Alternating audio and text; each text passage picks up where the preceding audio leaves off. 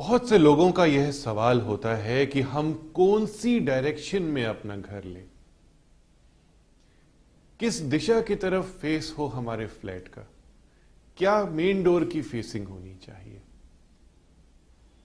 और believe me, इतना सुनते ही कि इस दिशा की तरफ़ लें, उनको लगता है या आपको लगता है कि वास्तु कंप्लीट हो गई।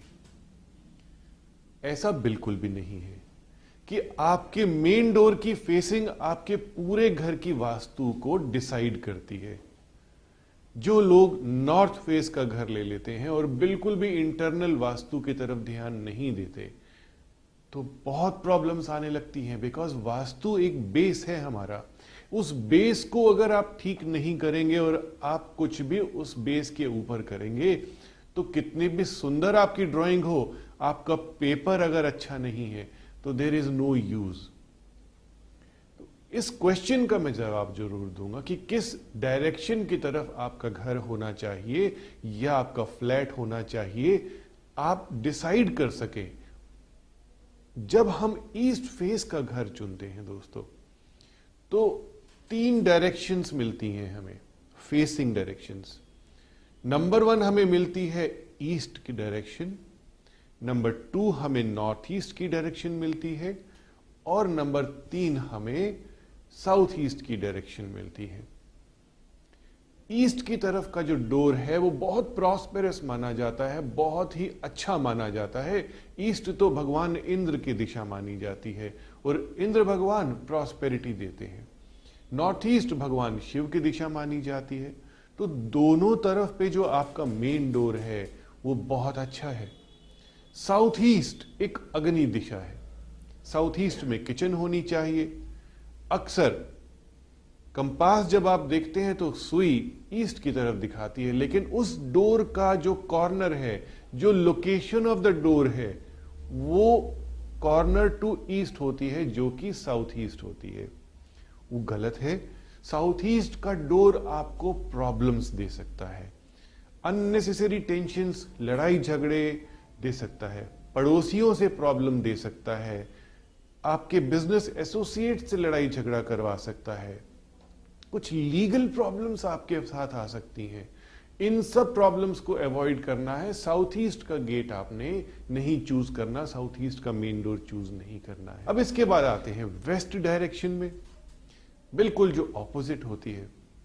वेस्ट डायरेक्शन बुरी नहीं है, लेकिन अगर आप साउथ ईस्ट की तरह ही वेस्ट डायरेक्शन में साउथ वेस्ट चुनते हैं तो आपके लिए प्रॉब्लम्स क्रिएट होने लगती हैं।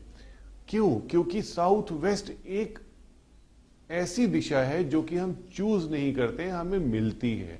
साउथ वेस्ट में सूर्य अस्त होते हैं साउथ वेस्ट में भगवान वास्तु के चरण होते हैं।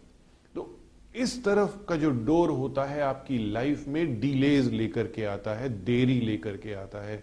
तो कभी भी साउथ वेस्ट का डोर चूज़ नहीं करना है। वेस्ट की एंट्री ठीक है, बट ग्रोथ बहुत कम होती है इस दिशा में। नॉर्थ वेस्ट की एंट्री में आपके साथ अप एंड डाउन लगे रहते हैं। तो इस एंट्री को भी आप अवॉइड करें तो बहुत अच्छा होगा। अब बात करते हैं नॉर्थ फेसिंग। नॉर्थ फेसिंग में भी हमें तीन एंट्रीज मेजरली मिल गई।